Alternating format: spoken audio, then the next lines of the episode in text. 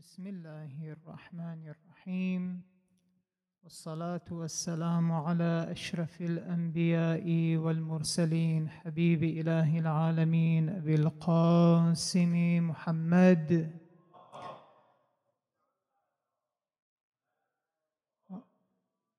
وعجل فرجهم وفرجنا بهم يا كريم. اللهم أخرجنا من ظلمات الوهم وأكرمنا بنور الفهم. اللهم افتح علينا أبواب رحمتك وانشر علينا من خزائن علومك. اللهم وفقنا للعلم والعمل الصالح. موضوعنا اليوم موضوع مهم وأساسي لكن قبل الدخول في هذا الموضوع نتطرق إلى بعض المحطات الموجودة. أو بعض الصفات الموجودة عند هذه الشخصية العظيمة صلوات الله عليها. كما تعلمون هي فاطمة بنت حزام بنت خالد بنت صعصع الكلابية. طبعا هي من قبيلة معروفة بالعروبة والشجاعة ولهم إن صح التعبير قوة وثقل آنذاك. هي معروفين هم هؤلاء معروفين كانوا. تزوجت من الإمام علي عليه السلام وأنجبت أربعة من الأبطال هم العباس وجعفر وعبد الله وعثمان عليهم آلاف الرحمة والرضوان. طبعا هذه الشخصية لها بعض المقومات الأساسية والكمالات الروحية اللي هيئتها. وأعطتها هذه المقام العظيم في الوسط الشيعي خاصة. كما تعلمون هذه الشخصية اولا دافعت عن الإسلام. الآن كيف دافعت؟ سنشير إليه. كيف دافعت؟ اثنين هي قدمت القرابين فهي شريكة الثورة الحسينية. طبيعي. فهي شريكة الثورة الحسينية. ثلاثة لها المواساة لأهل البيت ولها الفناء في الإمامة أيضا. هذا أمر مهم جدا. طبعا هذه الشخصية أسست إن صح التعبير أسست أمور عملية في حياته. خل أوضح إليكم هذه الفكرة. الإنسان تارة يتلفظ يقول أنا مؤمن بالله عز وجل. مو كذي؟ يقول أنا مؤمن. لكن في مقام العمل لا. مو كذي؟ مثلا مثلا نقول عليك أنت عليك الآن تطلع خمس مقداره بهذا المبلغ. مثال هذا مثال. في مقام الاعتقاد يقول أنا معتقد لكن في مقام العمل شوية شنو؟ ها؟ ثقيل على النفس. ليش؟ لأن مبلغ كبير. لأن المبلغ كبير. لكن هناك طرق بالمصالحة بالتقسيط وما شابه ذلك تنحل هذه الأمور. إذا نحتاج إلى ترجمة عملية لما اعتقدناه مسبقا. مو كذي؟ فهذه الشخصية ترجمت. هم في مقام شنو؟ الاعتقاد وهم في مقام شنو؟ العمل. شنو في المقام العمل؟ نعم هي آثرت. وضحت وقدمت هذه القرابين روحوا دافعوا عن من؟ عن الإمامة عن الولاية عن التوحيد عن الإسلام وعن مقومات الإسلام. تارة أنت تضحي بمالك ربتين عندك تعطي إلى الناس. تارة له بالمال والعيال. هذا أصعب وأثقل ولا لا؟ كما ترون الآن كما يصير في في غزة. وكذي خلينا نربط الأمور ببعضها البعض. الآن ملايين الناس يطالعون ها؟ مليارات المشاهدات موجودة على وين؟ على غزة.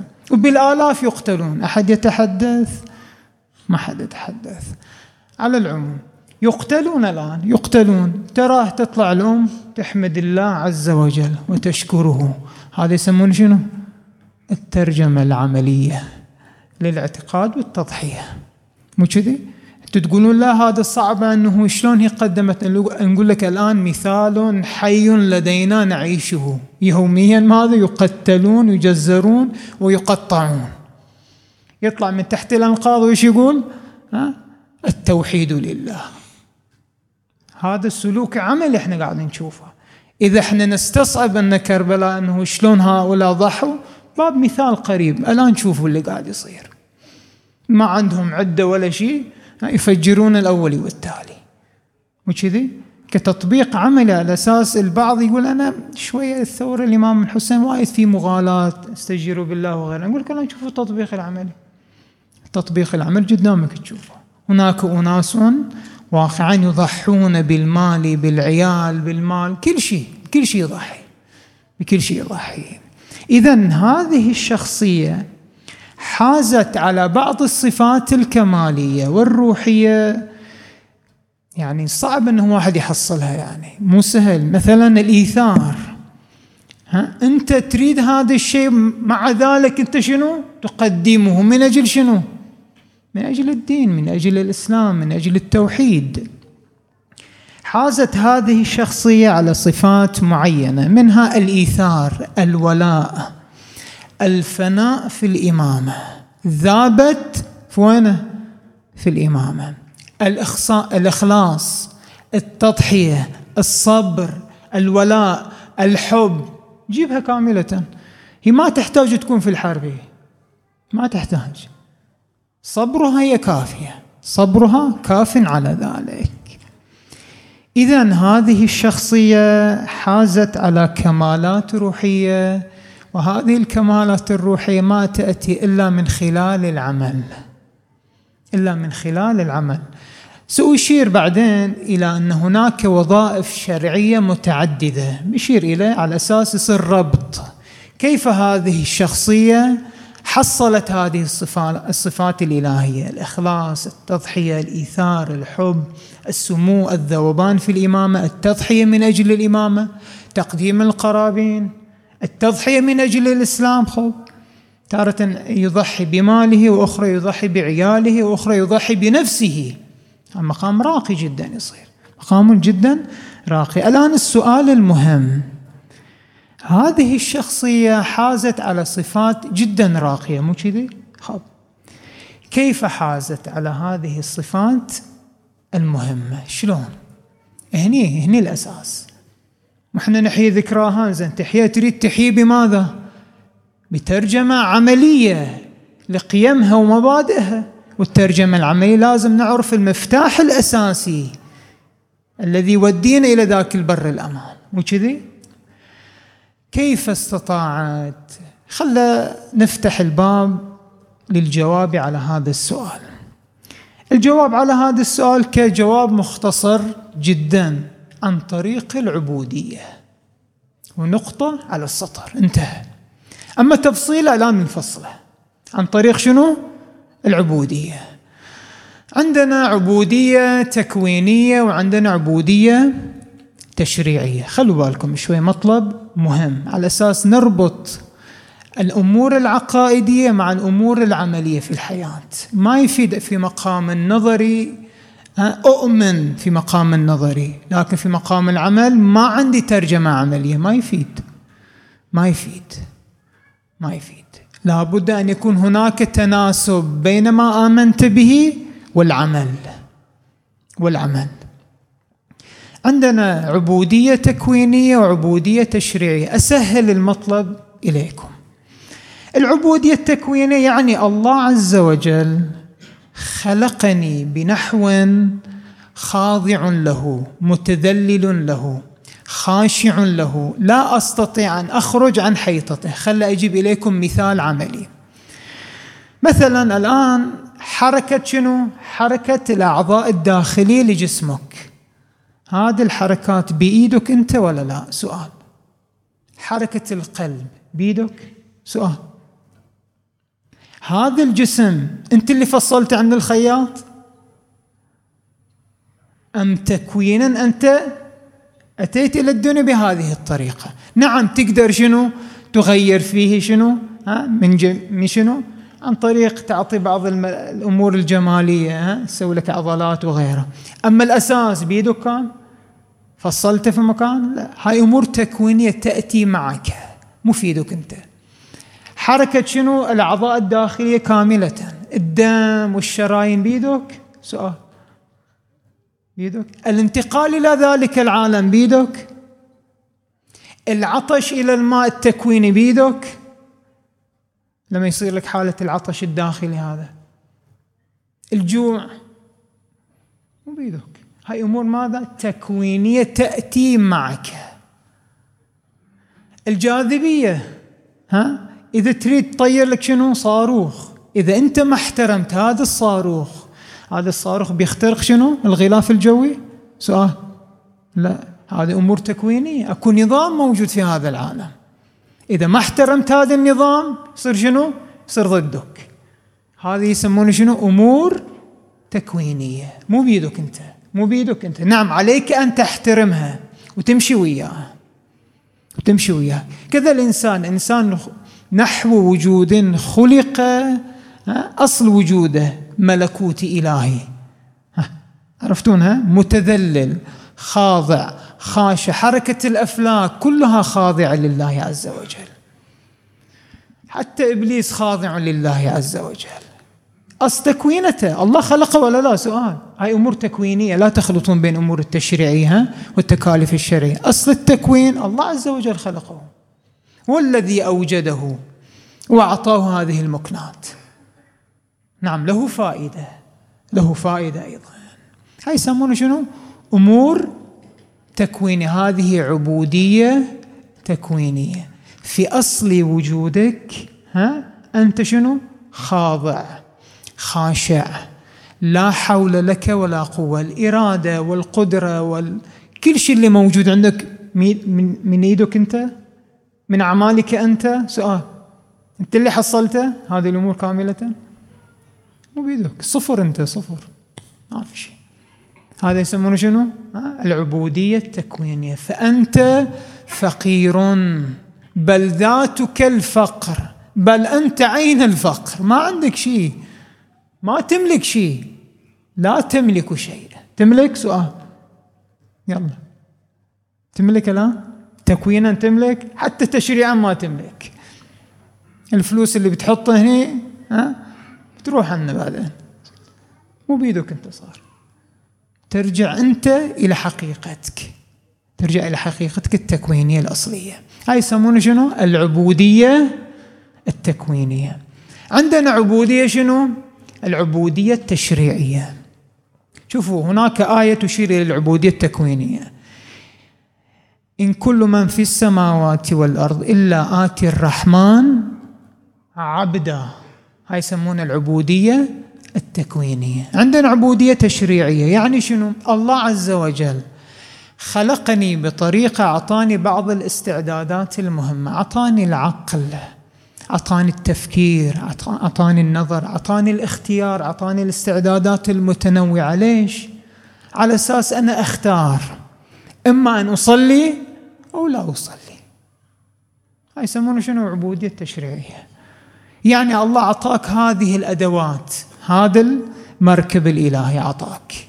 وأعطاك الاختيار والإرادة والقوة كلها أعطاك. على أساس شنو؟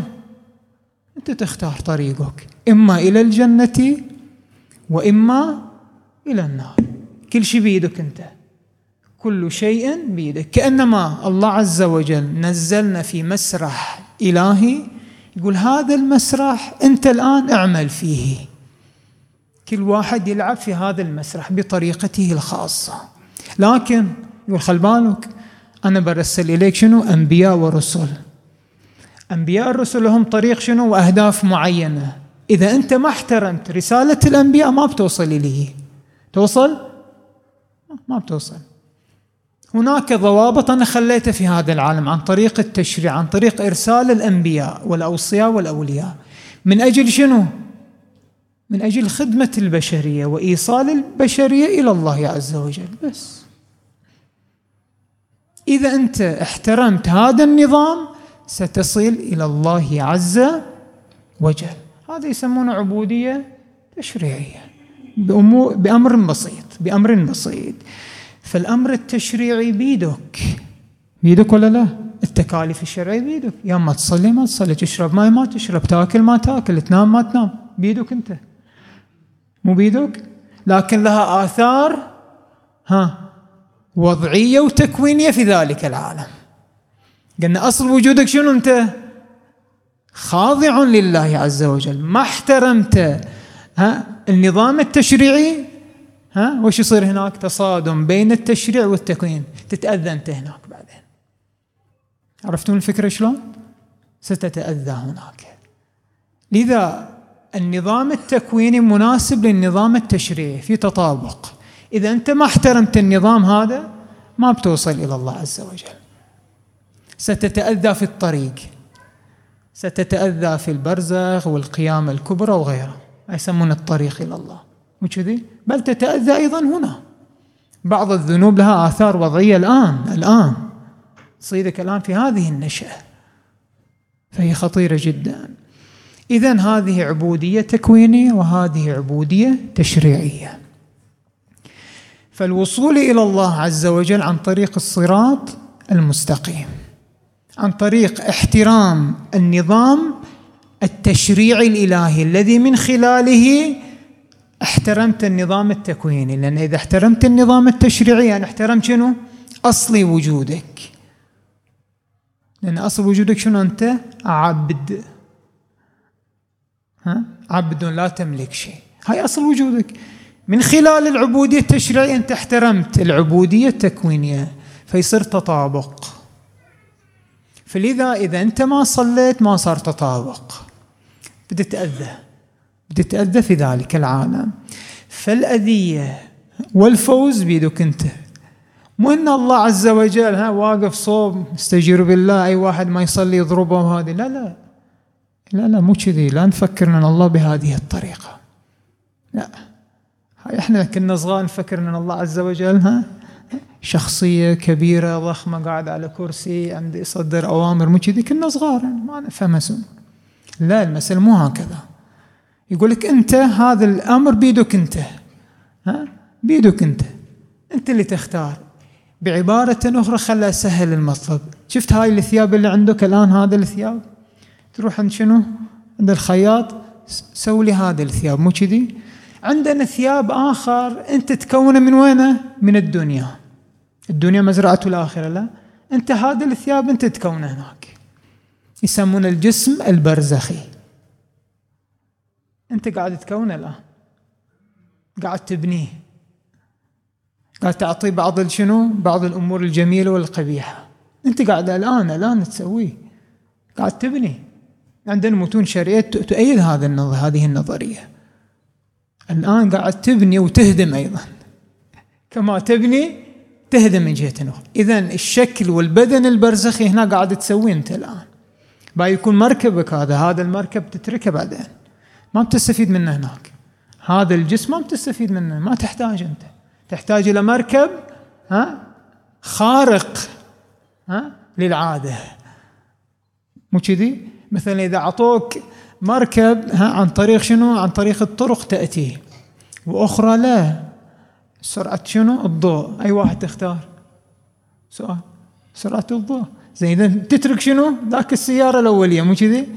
كذا هناك العالم حكمه هكذا. تحتاج إلى أدوات مختلفة عن هذه الأدوات اللي عندك أنت.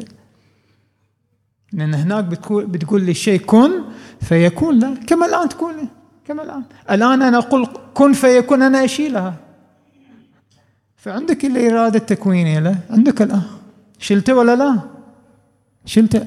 أما هناك سينعكس الأمر. ما كان باطنا هناك يكون شنو؟ ظاهر بالظاهر تمشي.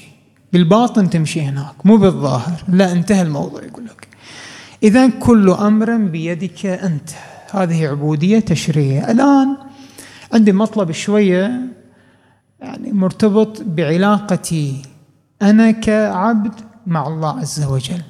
ما هي هذه العلاقة؟ على أي نحو تكون هذه العلاقة؟ شوي خلوا بالكم مطلب شوية. أريد أخففه على أساس نوصل إلى العبودية كيف أن هذه العبودية توصلنا إلى هذه المقامات الراقية بحيث أن هذه الشخصية حصلت على هذه الصفات الإلهية. خلي شوية بسط المطلب أجيب مطلب عرفي أو مثال عرفي. إحنا يوميا نشوفه تقريبا. الآن تدش البرادة عندك الحليب تريد تشتري شنو؟ الحليب. مو كذي؟ خاب الحليب لما تطالع فيه أسألك سؤال. تشوف الجبن داخل أنت؟ سؤال. تشوفون الجبن؟ تشوفون الجيمر تشوفون الزبدة؟ تشوفون مشتقاته أصلا كاملة؟ سؤال. تشوفونه ولا لا؟ لكن موجود ولا لا؟ سؤال. موجود ولا لا؟ يلا. جواب بدينا مع أن كلنا نؤمن بمشتقات الحليب ها؟ موجود ولا لا؟ هم مشتقات الحليب موجود لكن لا على نحو التمييز. تقدر تميز فيه؟ ها؟ ما في. مستهلك هناك يعني ذايب هناك بطريقة مو موجودة مو؟ كأنما مي موجودة لكن هي موجودة. في في في النظرة الأولية كأنما مي موجودة لكن هي أصلا موجودة. بل أصل وجودها شنو؟ سؤال. الحليب لا. أصل وجود شنو؟ الحليب الآن لما نخليها في المعمل نوديها ضمن عملية معينة تطلع لنا شنو؟ الجبن. أسأل سؤال. مثال عرفي. أسأل سؤال. الجبن هذا الجبن حليب ولا لا؟ سؤال. قائم. أصل شنو؟ حليب. لكن الآن شكله شنو؟ جبن نيتورن ها؟ هم يتورن صوب ثاني يصير جيمر قاعد أبسط المطلب. هو مطلب شوي عويص قاعد نبسط إحنا. إنزين؟ من صوب ثاني تشوف مشتقات أخرى أيضا موجودة لبن وغيرها. مو كذي؟ الآن لما تشوفه هذا جيمر لكن هم تشوف الجيمر هم تشوف شنو؟ حليب فيه لا مو كذي؟ في حليب مو كذي؟ فالإنسان هكذا علاقته مع الله عز وجل. آسونا أنا الآن أنتم أثر من آثار الله. نيتورا فيك النفخة الإلهية فالآن إحنا ظهرنا في هذا العالم بهذه الصورة. هم يتورنا بس اخذوا الفكرة هذا لا تروحون في الديب مثل ما يقولون ها؟ ديب نرين داخل. خلكم على السطح فقط كافي. هالمقدار كافي لكي تعرف كيفية الارتباط بينك وبين الله عز وجل بأي مقدار أنت متصل به. لا تنفك عنه بل هو أقرب إليك من نفسك إليك. لأنه أصل وجودك له هو أقرب شيء مو كذي؟ فهو فهذه هي العلاقة بينك وبين الله هذا يسمونه توحيد.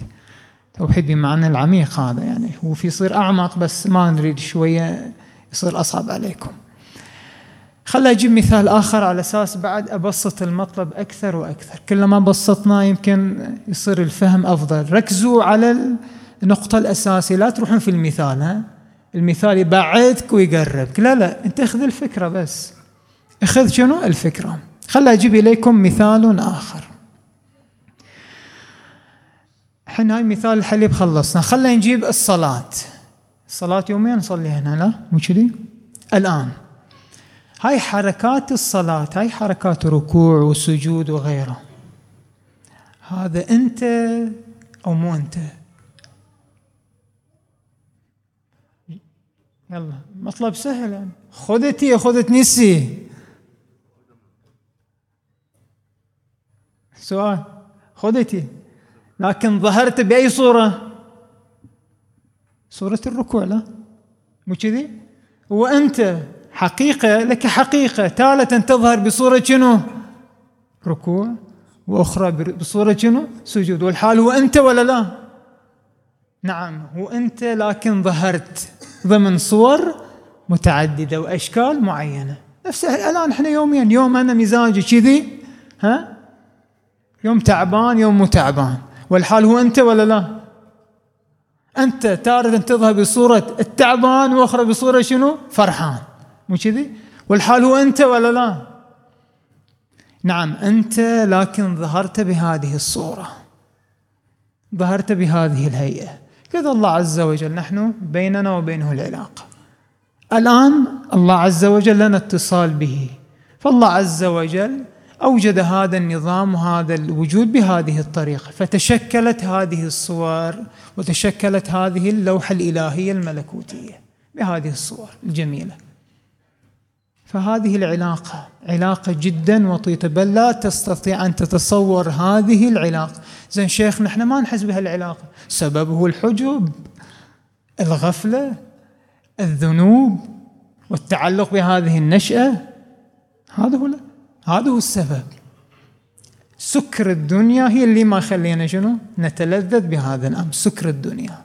ترى الدنيا تسكرها خلي واحد يروح. جي تشيكي يقول. واقعا واقعا. شوف واحد يحصل له ربيتين هالزمن شو يصير فيه؟ ها؟